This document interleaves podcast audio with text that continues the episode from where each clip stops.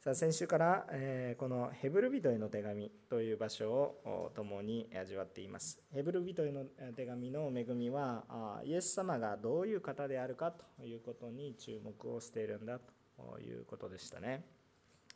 先週はイエス様が全地を作られ治めておられそして所有されている全てを持ち全ての神様でありそして今も治めておられる方なんだこの偉大な方が私たちを救ってくださるんだ。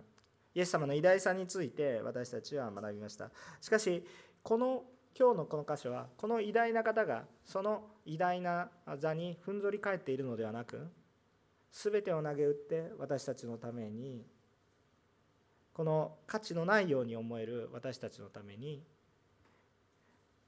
命を投げ出して全てを投げ打って私たちを救ってくださっている。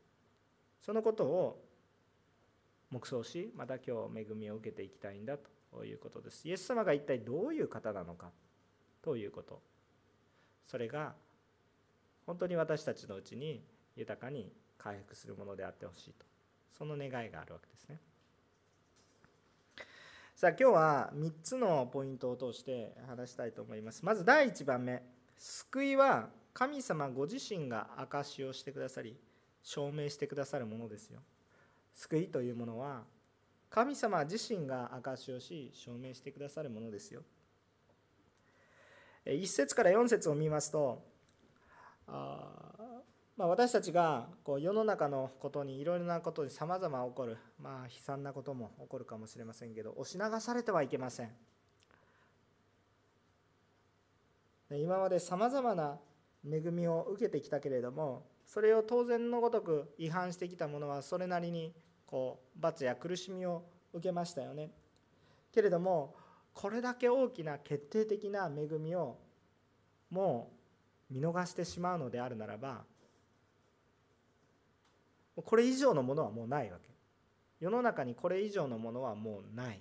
つまりラストチャンスとも言えます。当然私たちの生きている人生の中ではまだ時間があるのですぐにラストチャンスというわけではないですけど本質的にはこの福音イエス様からのラブレター愛のメッセージを受け取らないと本質的にはそれがいつであれもうラストチャンスです。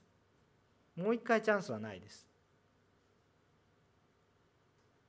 本質的にはこの招待を受けるか受けないか。これにかかっています。それがどのような形で起こってくるのか霊的な目に見えない世界で起こることもあればもちろん私たちの生きている世界で起こることが一番麗しいことですけれどもこれがラストチャンスなんだということは私たちは明確に忘れないようにしたいと思います。私たちは自分たちの罪を自覚したり罪の結果死があると聖書には書かれていますがその死を意識するとどのようにしてこれを解決しようとしたとしたとしてもこれに打ち勝つことができません。さあ死後の準備ができますか？せいぜい私たちができるのは遺産の管理とお墓の遺言ぐらい葬式の遺言ぐらい。でもそれも生きてる間にしてる話であって。死後私たちがどうなるのか。死後に対して準備をすることは何一つできない。死んだ後私はどこか住むところがあるのでそれを自分の家で投資をしておく。買っておく。一切できません。いやお墓でしょ。墓は空です。あなたが入るところではありません。それは単なるモニュメントです。じゃあ一体どのように私たちはすればよいのか。普段私たちが一般の生活をしている時には全くもって意識しなくてもそんなことは後回しでもいい何の役にも立たないと思っていることが全ての人が必ず経験する在籍感やまた死という問題に向き合った瞬間に突然今まで私たちが生きていたものが逆に虚しくなる。たとえ財を持っていっても全く貧乏であっても変わらない。同じ結果。有名であっても無名であっても結果は同じ。突然虚しくなる。突然答えがない。今まであれだけ元気だった人も突然答えがなくなる。それは必ず皆さんに起こってくることなのに何にも準備ができない。決して打ち勝つことができない人間の力では。たとえどんなに死やこの世での労苦を美化しようとしたとしたとしてもやはり罪と死という現実の前には全て虚しくなる。全て虚しくなる。虚しくなるばかりか無力さが私たちの心に募ってきますね。しかしこの罪と死から根本的に救われるという希望が聖書を通してはっきりと語られているんです。これについてははっきりと答えがあるんです。皆さんどうして教会に行くんですか？どうして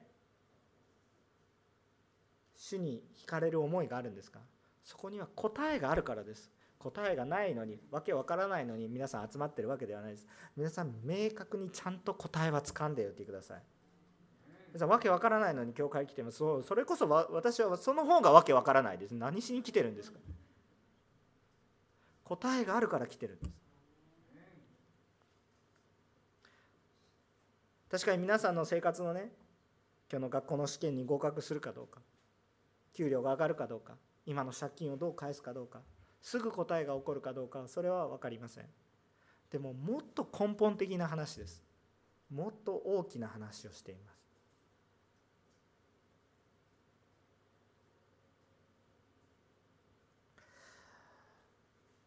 この根本的に罪から救われる。これをこの真理のことを福音と言います。イエス様が私たちの代わりに死なれたことによって私たちの肉体はたとえ死の問題に直面したとしたとしても私たちの魂は裁きを受けることがなく私の本質的な自分は死を迎えない。霊的な永遠の命また新しい体を受け生きていく。これが福音イエス様がそれをなされたのでこのイエスを信じる福音というものですよね。罪許され罪が許されるというか罪が処分されて私たちにはもう罪ないものとされて新しい命を生きていく。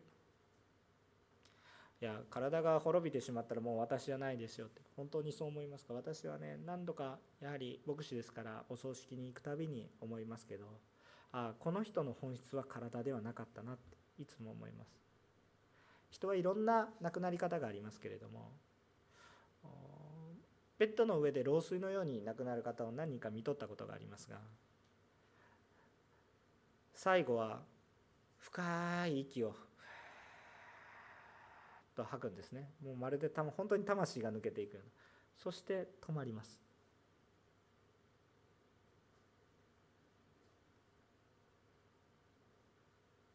そして思うことはさっきまで生きていたんだけど悲しいぐらいに感じるのはああこの人はここにいないなっていうのを感じます。確かに体はあるけれども。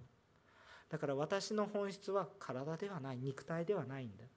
これは仮の宿といいますか。一時的な過ぎ去るもの。私の本質はここにはない。ということを何度も感じます。いやそんなことないですよ。私の本質は肉体ですよというふうに思う人はもうそれは死んだら全てが終わると考えてる人ですけど、まあ、まあそういう考え方もありなのかもしれないですけどしかしまあ本当に人生虚しいですねそういうその生き方をするとどれだけ遊ぶかが勝負になります。どれだけ楽しむかが勝負です。で全て虚しいで終わるんだから。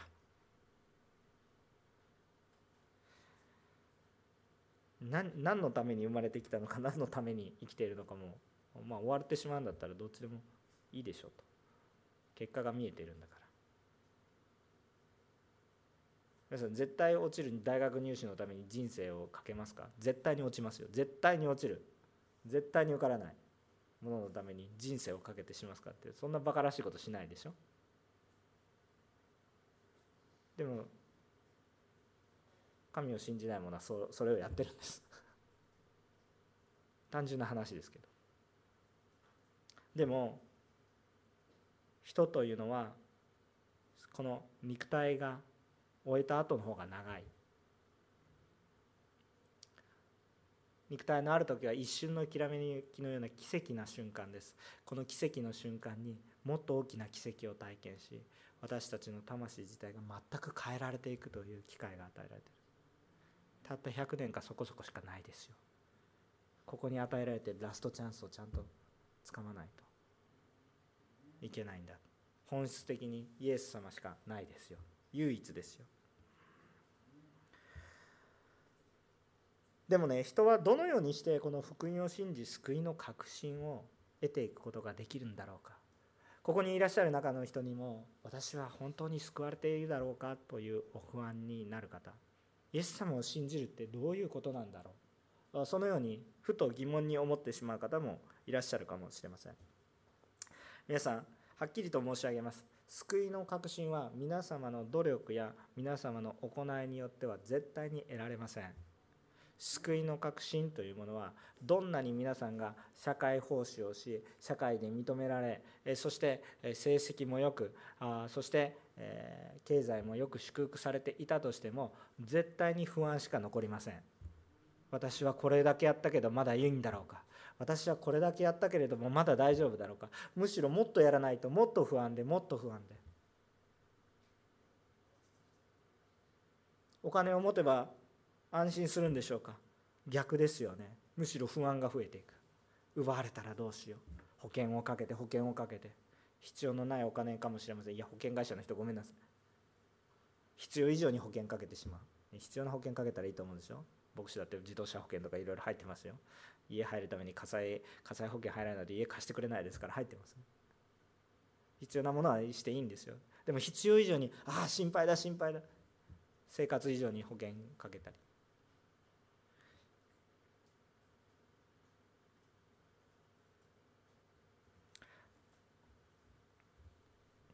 この救いの確信は決して人間の努力によってもたらされるものではありません。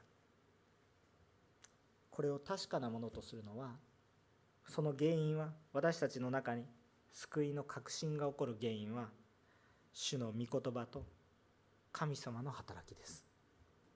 私の働きではありません。主の御言葉と神様の働きです。今日1節から4節見てご覧になられましたか？三位一体の神様がもう印と不思議と不思議なさまざまな力ある技にあってまた御心に従って精霊様の賜物も用いてこれ全部どどどこから与えられるんですか？神様から与えられて。るそしてこれを確かなものとするために示されたのはこの救いを示されたのは3節ですがこれを全て示されたのは神様ご自身ですね。私たちに示されたこの救いの福音があるよって示したのは誰なんですか？端的に言うとイエス様です。もうこれ神様が示されてそして神様が確かなものとしてこれを明かしてくださるのも4節。神様の力精霊の賜物によって証しをさしてくださる。私の力で証ししてるわけではない。これ神様が確信を持つ。皆さん自分の行いに自信を持てない人持てないですよ。それは無駄なことです。やめてください。自分の行いでいくら救いを得ようとしたもう無駄ですから。やめてください。救いを得るために努力をするんじゃないんです。私たちは。救いを得たから主と共に歩もうとして努めるんです。その全然違うんです。どんだけ頑張っても救いは得られません。救いを得られるのは神様が与えてくださるものを受け取った時です。受け取る。その信じて受け取る。受け取るだけです。初めから私たちはどんな人でも初めから救われる可能性はゼロです。どんだけ頑張ってもあまりにも膨大な借金を抱えていて何十兆円で借金をしてるのに今日1円をケチるみたいなそんな話です。もう全然足元にも及びません。お話にならないんです。そうじゃなくてそれを帳消しにしてあげるよって言ってる神様の言葉を信じて自分何もしてないんですけどいやでも貸主が帳消しにしてあげるよっていやそんなの信じられませんって。貸主が帳消しにしてあげるよって言うのにそれを信じません。だってありえないですからって言ってるのが人間の姿です。信じて受けたらいいんです。それだけです。信じるだけです。神様が証しをしてくださいクリスチャンの皆さん時々自分の信仰が自分はこれでもクリスチャンかなって思うような時思ってください覚えてくださいあなたがクリスチャンになったのはあなたの努力でもなく今状態が悪かろうが今御言葉に立ち返るな御言葉に立ち返るな御言葉に聞くなら主を信じるならばあなたは主のものですだからそこを疑う必要はありませんでも主のものとして悔い改めの道は開かれてきます。それはまた後で話しますが。主を受け入れるのであるならば私たちは黙っていられなくなるんです。でも順番としてはいつも整えてからよくクリスチャンでない人もクリスチャンの人もそうですが整えてから来る人がいます。大間違いです。そんな暇はない。あなたがいくら整えてきたとしても神様の目には汚れだらけです。そうじゃなくて神様の前に来るんです。死を求めて。あまりにも辛い時に祈れなくなることがあります。人情としてはよくわかります。でも逆なんです。だから祈るんでしょ？祈れなくなるような祈りしかない状態だから祈るんでしょ？整えて生きてる場合ではない。まず来なさい。まず神のもとに帰りなさい。まず神の言葉を聞きなさい。それから始まるんです。2番目のポイントです。神様が人を愛されています。神様は人を愛されています。神様はあなたを愛されています。神様は私を愛されています。5節から7節なんですが神様が人を愛されていることが書かれてありますね。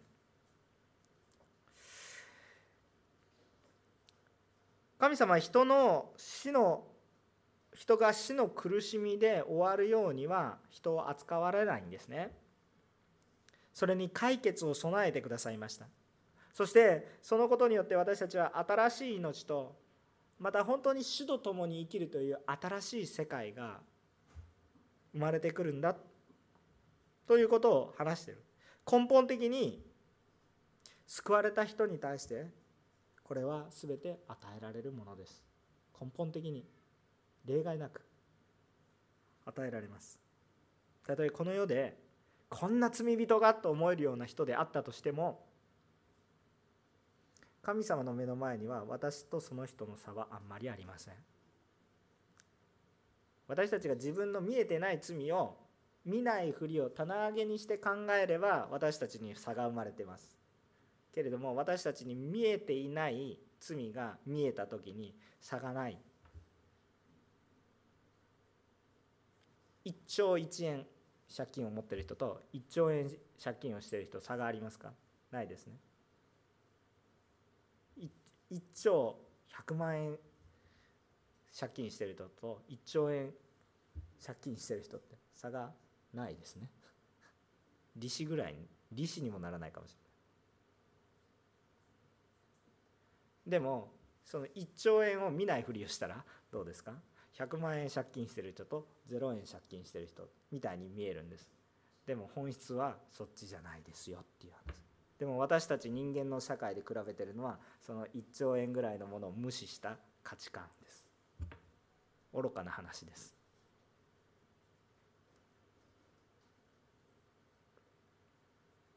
だから根本的にイエス様を受け入れて救われた者は例外なく救われます。神様から永遠の命を与えられます。それぐらい神様が人を大切にし愛されてるんです。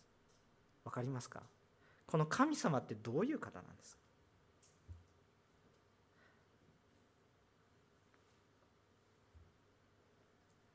この人が罪ある世界を生きていると、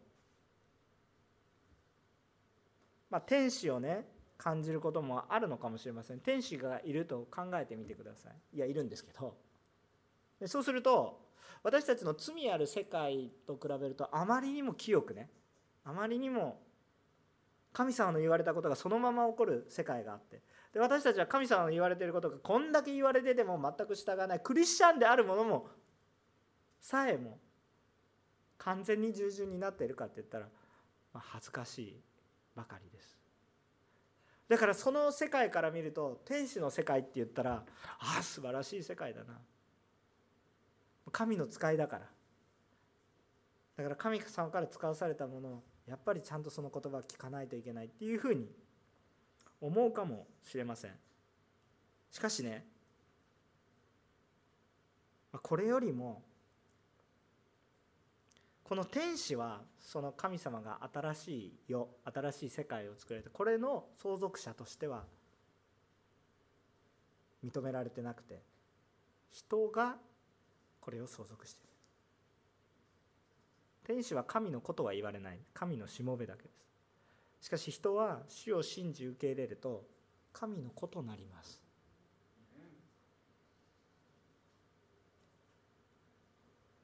どれぐらい神様が私たちを愛しておられるかって子供のように愛しておられる。ヘブル書のこの書いた人ね著者はまあ詩篇8章の御言葉4節から6節ですけど書き過去の部分は全部引用なんですがそれを用いながら神様が私たちを愛されたことについてその恵みの大きさを豊かに御言葉そのままで語っています。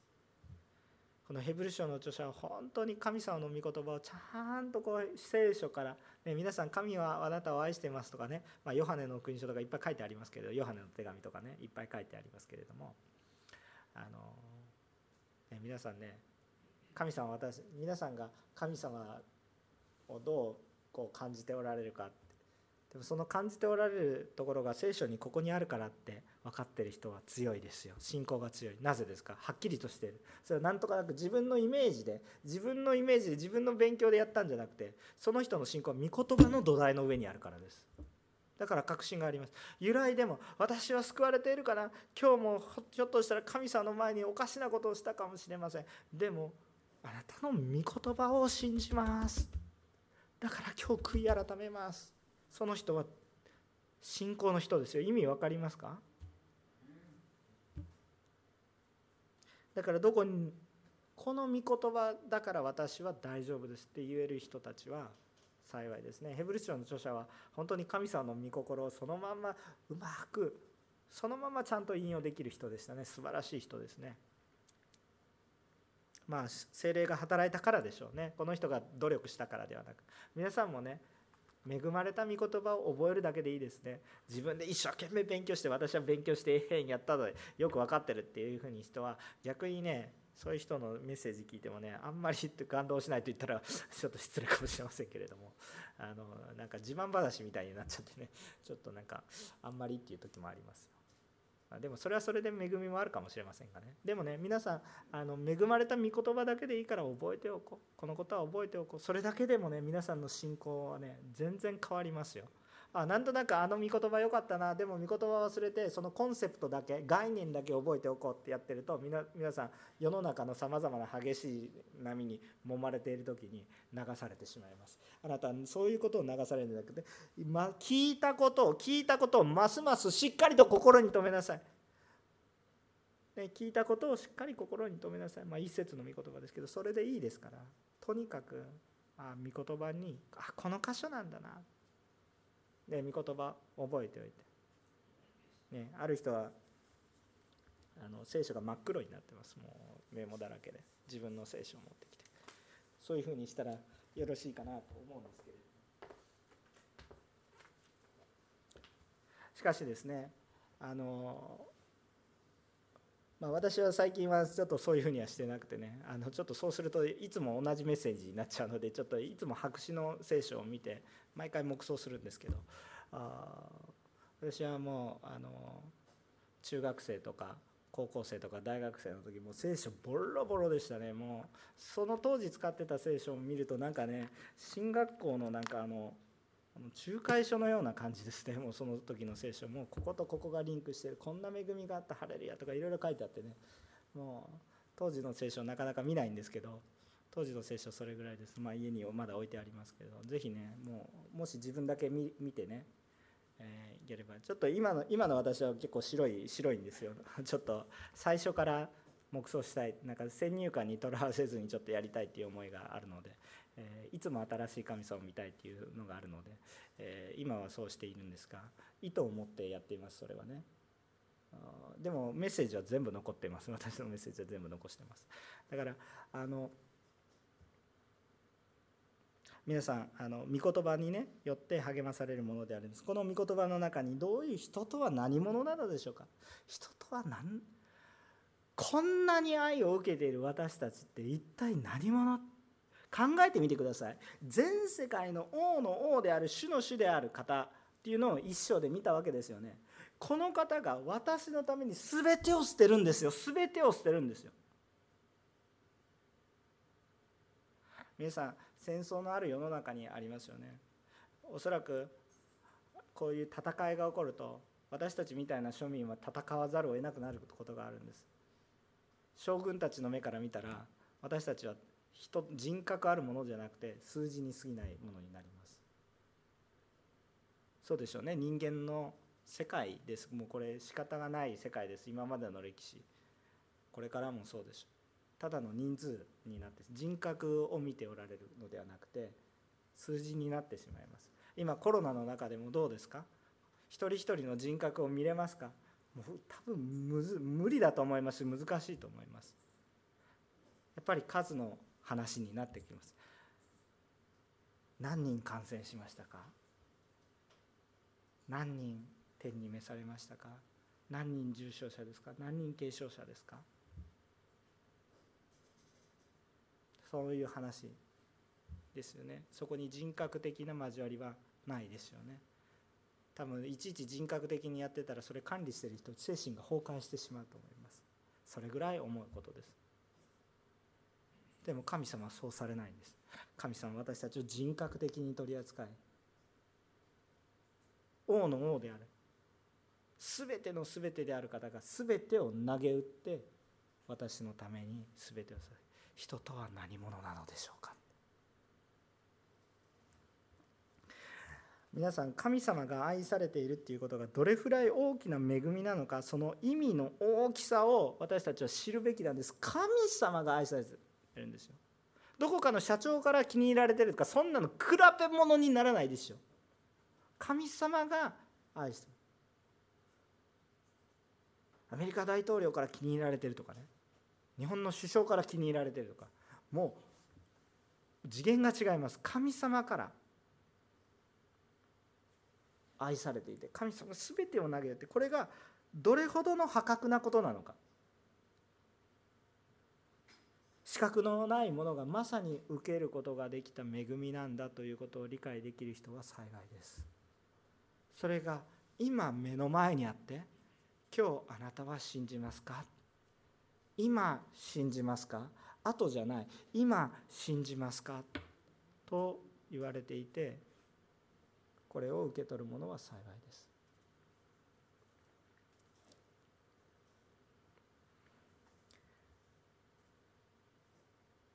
神様は自ら救いを明かし誰から強いられているわけでもいやいやでもなく神様は救いを何か理由がある方ではなく理由がなくてただ愛されるから救いを用意されました。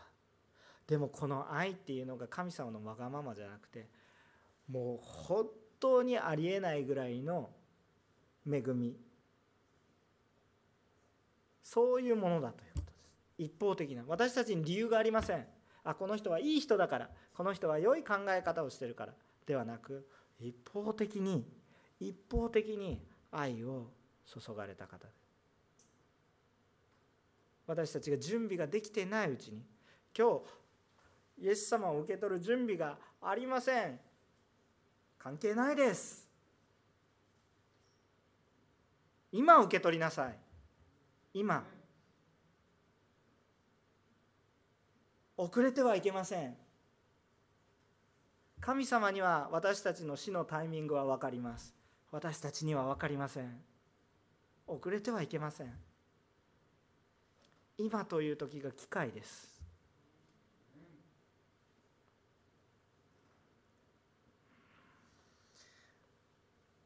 神様自身が働かれ神様が私たちを愛してくださっています。一番目は神様が救いを示す。私たちの救いの確信は神様にある。私にはない。私を探してもどこまでたっても不安でしかない。私が私を見た時には不安になるけどイエス様を見た時に平安が来ます。信じると平安が来ます。そしてこの神様はどういう神様かって私たちを愛する神様私たちのために全てを投げ打つ。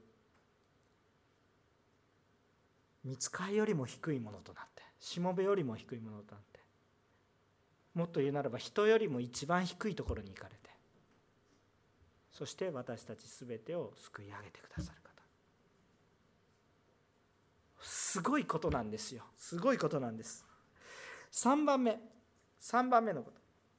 イエス様は私たちの代わりに苦しまれ犠牲をもって人を救われます。イエス様は楽をして私たちを救うのではなくイエス様は犠牲を払って全てを投げ打ってそして投げ打っただけではなく苦しまれて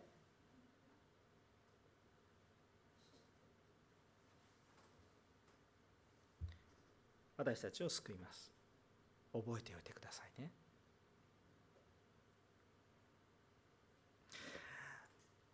イエス様は人に救いをもたらします。しかしそれは有り余る財の中からはいちょっとサービスしてあげますよって。そんなやり方ではないんです。私たちはそういうやり方です。正直ね。まず自分の生活が当たり前ですよ。これ悪いって言ってるわけじゃないんですよ。それは普通そうです。まず自分の生活を確保。でもそれでできる範囲で共に助け合いましょう。でもこれですら難しいんですよ。でもイエス様は何をされてるか有り余る中からじゃなくて全部です。で全部捧げて全部捧げてゼロになるのではなくてマイナス無限大までいくんです。苦しまれるんです。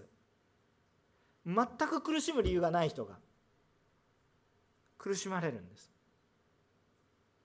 世界で一番億万長者の方が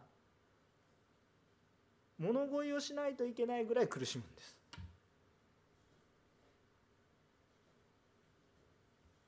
考えられないですよね。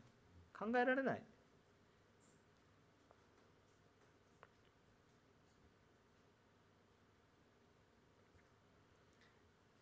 あの全てを創造され全てを所有され全てを治められて全ての世のものは全てイエス様のためのものなのにもかかわらずその全てを投げ打って苦しまれて私たちの一人を救おうとされてる。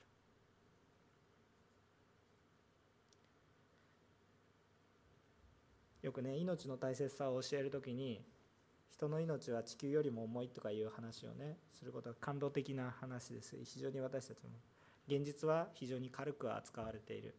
そのことが私たちの目の前にはたくさんありますからそのことは思います。でも神様の目の前には地球どころかちっこいですね。宇宙よりも大切です。計り知ることができないっていうぐらい大切ですと。いやでもねまだイエス様信じてない人の心の中には反発心が見えるんです。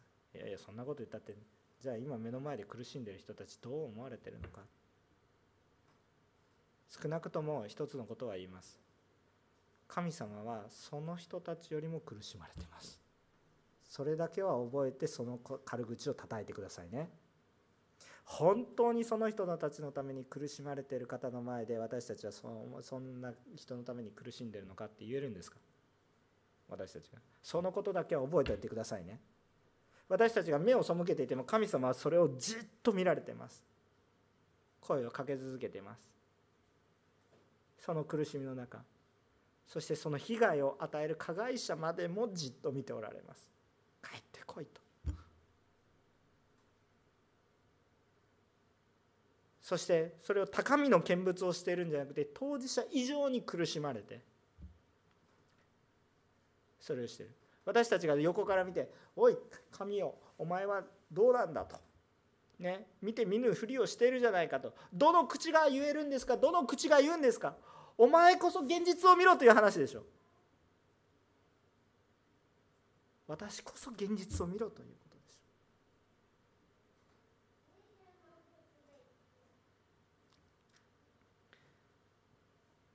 ょイエス様は一番苦しまれたんです。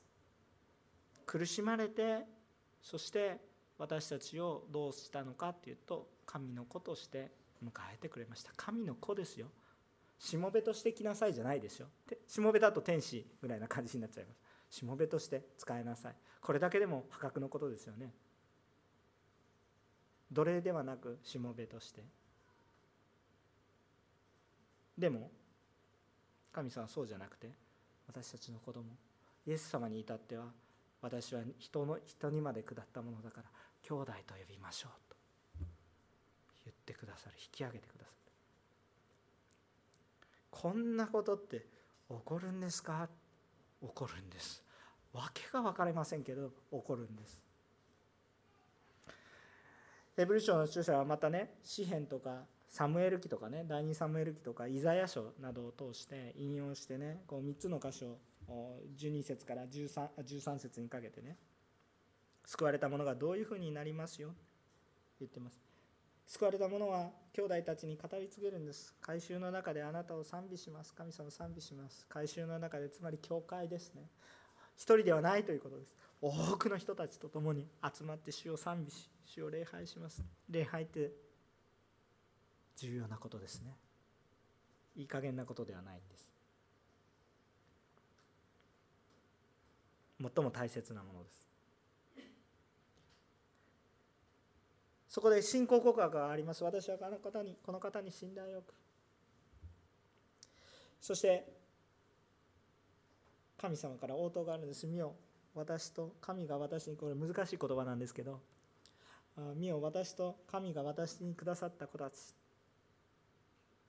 これまあイエス様の発言とも捉えるしね。私と私に神が神様が与えた。私イエス様って人と共にありますけれども神様自身でもありますからちょっと難しい日本語の表現としてはちょっと難しいこの私が誰を指すのかっていうことを深く黙想すると深い黙想になりますがとにかく一体何かっていうと単純に考えると神様から皆さんに「私の子らよ」っていう声が聞こえてくる。さあ皆さんこういうお話を私がしているんですけれども牧師の長々しい話を聞いているんじゃなくて私の言葉を通してまた御言葉をむしろ御言葉を通して皆さんが神様から今日皆さんに対して私の子らよ子供よ。親がまるで子供の名を愛おしさを持って呼んでいるように今皆さんの名を呼んでいることを感じますか？愛を感じますか？礼拝とはそういうところです。今神様の愛が分かりますか？あなたは神様の目から全てを投げ打ってものすごい犠牲を負ってもかけがえのないものだと思われている愛が皆さんに伝わってますか？今伝わってる人の中には何かふつふつと湧き起こってくるような喜びや感動や何かそこまではいかなくても何か心の奥底に触れられるものが今この礼拝の中にあるんです。皆さんの心は燃やされてますか？皆さんの心は今揺り動かされてますか？神様の愛のメッセージを聞いていますか？それは単に簡単にサービスをしていますよじゃなくて血を流してまで全てを失ってまで愛するその愛。を今神様から、ね、あんまり私が喋ってると重く重く感じるかもしれませんけどあなたが私を信じるんだったら今までの苦労は何でもないんだよってにこやかに渡してくれてる。分かりますかこの。神様はあなたのためにこんなに苦労したんだこんなに痛かったんだなんていうことは言わないでしょ。私を信じなさいっていうだけですよ。信じたらにこやかに受け取ってくださるんですよ。イエス様が追われた私の苦しみを私は直視できないと思います。だからもういいよ。とにかく信じなさいって。言ってくださってる。まさに今のこの礼拝で神様の愛を受け取って決心する者は後で牧師を捕まえてください。大丈夫ですから。ちゃんとお相手お相手します。笑ったりしません。主を信じてちゃんと主を告白して生きていきたい。私はクリスチャンとして生きていきたい。なんとなく信じていますけどなんとなく信じていません。そうじゃなくて告白して生きていきたい。ちゃんと神様の愛をメッセージを受け取った者はそれができますから。今日が時ですからね。今日がタイミングです。多くの方がクリスチャンでしょ。うでもまだ洗礼を受けられてない方もいらっしゃいます。神様は優しい方です。でもあなたが躊躇すればするほどイエス様は苦しんでおられるんだっていうことは忘れないでください。その期間神様が楽をしているわけではありません。その期間が長くなるほど神様の苦しみは増します。まあそれ全部追ってくださってますけど。これから増えるわけではないんですけど先に追ってらっしゃるんだけれど。私はイエス様を愛しますか？イエス様を愛しているんだったらちょっと難しいねそういうことするのは。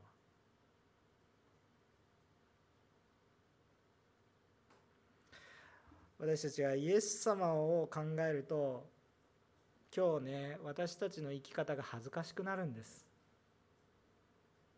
でさイエス様を見てみると喜びにあふれるんですけど一方で感謝だなって思って明るいそういう方向もあるんです。でもねイエス様を見てるともう明らかに恥ずかしいんです私たち。イエス様を見てみて自分の生き方が恥ずかしくならない人はイエス様を見てないです。牧師なんかものすごく恥ずかしいです。皆さんの人生いや私は皆さんねあの立派に生きてらっしゃると思いますよ。そういうレベルの話をしてるんじゃないです。次元が違う話をしてます。さっきのどんぐりの背比べみたいなね 話をしてるんじゃないです。その世界では皆さんうまくやってる方も多いと思います。その世界の中でも劣等感の中で苦しんでる方もいらっしゃいます。でもそんなレベルの話をしてるわけじゃないんです。イエス様の生き方イエス様がなされたことを見てごらんなさい。はい今日献金がもったいない。何を言ってるんだお前は。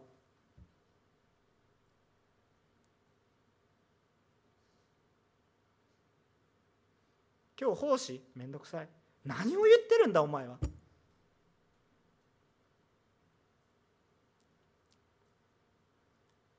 あの人は好きだけどこの人は嫌い。何を言ってるんだお前は。イエス様を見よ。何をされたんですか？何をされたんですか？命を懸けて何をされたんですか？ごめんなさい。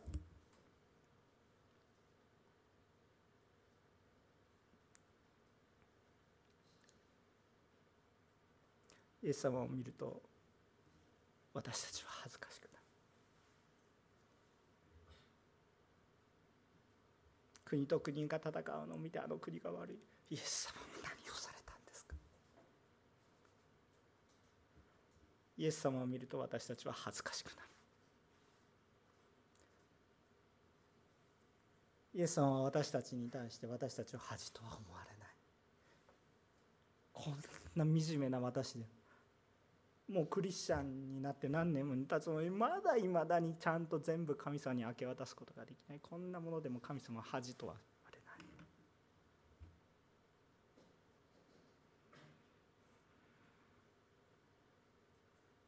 これ皆さん責めてるわけじゃなくてねもう自分もう牧師が暴れてる時はね自分が恥ずかしくてたまらないから暴れてるんです。でもね主が触れられると私たちはね黙っていられなくなるんです。もうね体が動いてくるんです。もう恥ずかしくて仕方がないし申し訳なくて仕方ないけど一方でありがたくて仕方なくて何かしたい何かできないか何もできないんですけどでも主が示される小さなことがあってね。それを示してくださるんです。ちょっと私が暴れてちょっとお花が落ちてしまって申し訳なさすぎるのでちょっと大丈夫本当にねあの牧師が全然できないんですけど本当に今日綺麗なお花をしてくださってねあの感謝しますごめんなさい落としちゃって大切にできない牧師で申し訳ないです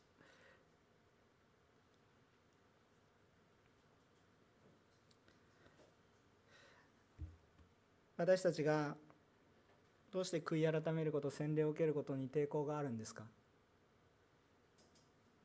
その答えはねものすごく簡単ですよ。言い訳の余地がありません。もう言い訳もさせたくもありません。簡単な話です。非常に単純な真理。その理由はイエス様を見ているのではなく世を見ているからです。それはイエス様から見ての答えではないです。イエス様を見た時の答えは簡単です。主に従います。皆さん洗礼を受けることが恥ずかしいですか？恥ずかしいのであるならば分かりますよ。人前に見られて恥ずかしい。でもイエス様が何をされたか思い出してください。何でもないですよ。何でもない。何でもないことです。もちろんね迫害の社会の中にあって昔の日本みたいな踏み絵の時代みたいにイエス様を信じると言ったら殺されるそのような時代とは比べられないですけれどもそのような時代はまた別の神様の憐れみがあると思います。たとえ踏んだってイエス様を信じ続けた人がいたので福音がつながりましたよね。弱さはあってもいや天国を見上げて殉教した人もそれはそれで主は広い方です。難しい世界です。しかしね私たちが今いる環境で主に出会っていて主を否定するのはそれは言い訳にならないです。それは何を恥と思っているのか。自分が恥ずかしいという言い訳を用いながら本質的にはイエス様は恥ずかしいって言ってる。時々思春期の子供たちの参観に行くとね「お父さん来ないで」とか言われてねもうすぐ経験したくないなと思うあえて経験するとは言わないんですけど 経験したくないなと思う現実が多分来ますね私も。来ますけれどもその時のお父さんの気持ち一生懸命仕事休んできたんだけどみたいな。怒りでしょうか。何ていうか。怒りよりもちょっと悲しいなちょっと待ちたいなっていう思いが溢れてくるんじゃないかなと思います。特に思春期の女の子だったらそうですね、まあ、男の子だったら、まあ、ちょっとファイトしてもいいかなと思いますけど なんかね。分かんないね。まあねいろんな人がいるから人格によりけりだと思いますけど。でもその時にね恥ずかしいって子供はね多分ね自分が恥ずかしいっていうふうに言うんだと思うんです。でもね言われた人の立場から見たら私は恥ずかしい人なのかな。私の私は恥ずか本当に恥ずかしかったらごめんねって言うかもしれないけど一生懸命やってるのに恥ずかしいって言われたら、まあ、分かるからね。気持ちは分かるから。いいよって親は言うと思いますけれども。その時の何とも言えない悲しみ。それを宇宙を配してください。意味わからない言葉ですけど今私作りましたけど。そういうことです。それを何倍とかいう言葉ではちょっとね表しきれない悲しみだと思うので神様。神様をもてあそばないでください。冷やかさないでください神様神様私たちを冷やかしません。命を懸けておられます。だから真剣に受け取ってください。私はお願いすることしかできません。皆さんに。強制することもできません。皆さんがイエス様を見てください。イエス様に出会ってください。イエス様をリアルに正しく認識してください。現実的に認識してください。あなたの生活の中におられる。教会だけで見ておられるんじゃない。あなたのリアルな学校職場家庭。そこにイエス様がおられているんです。その時に私たちの生き方がイエス様を知れば知るほど変わっていくんです。さあこう今日この人に私は何かをしようとした時にああ私の思いだといろんなことができますけれどもイエス様だったら何をするかなっていう大体答え決まってくるんです。罪人である私は大体やりたくないことです。でも決まってくるんです。で皆さんでも完璧主義にならないでください。できないことはよく分かってます。でもできることはやってください。完璧主義になる必要はありません。全てのことはできないですから。でも少なくともイエス様から目線を外してはいけません。悔い改めることを忘れてはいけません。謙遜さを忘れてはいけません。今日主に従う従順を忘れてはいけません。機会があることを見失ってはいけません。私たちが主を見上げれば見上げるほど神様が愛されるものを愛するようになります。私たちが主を見上げれば見上げるほど神様の喜びとなるものが私たちの喜びとなります。神様が私たちにしてくださることが何であったのかを見ると神様が私たちにこうしてくれと言われるお願いに対しては喜んで受け入れるようになること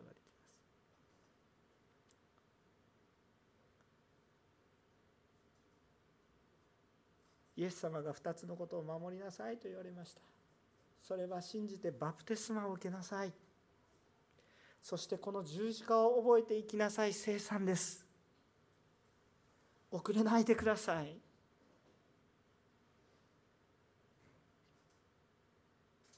今日この後牧師捕まえてください。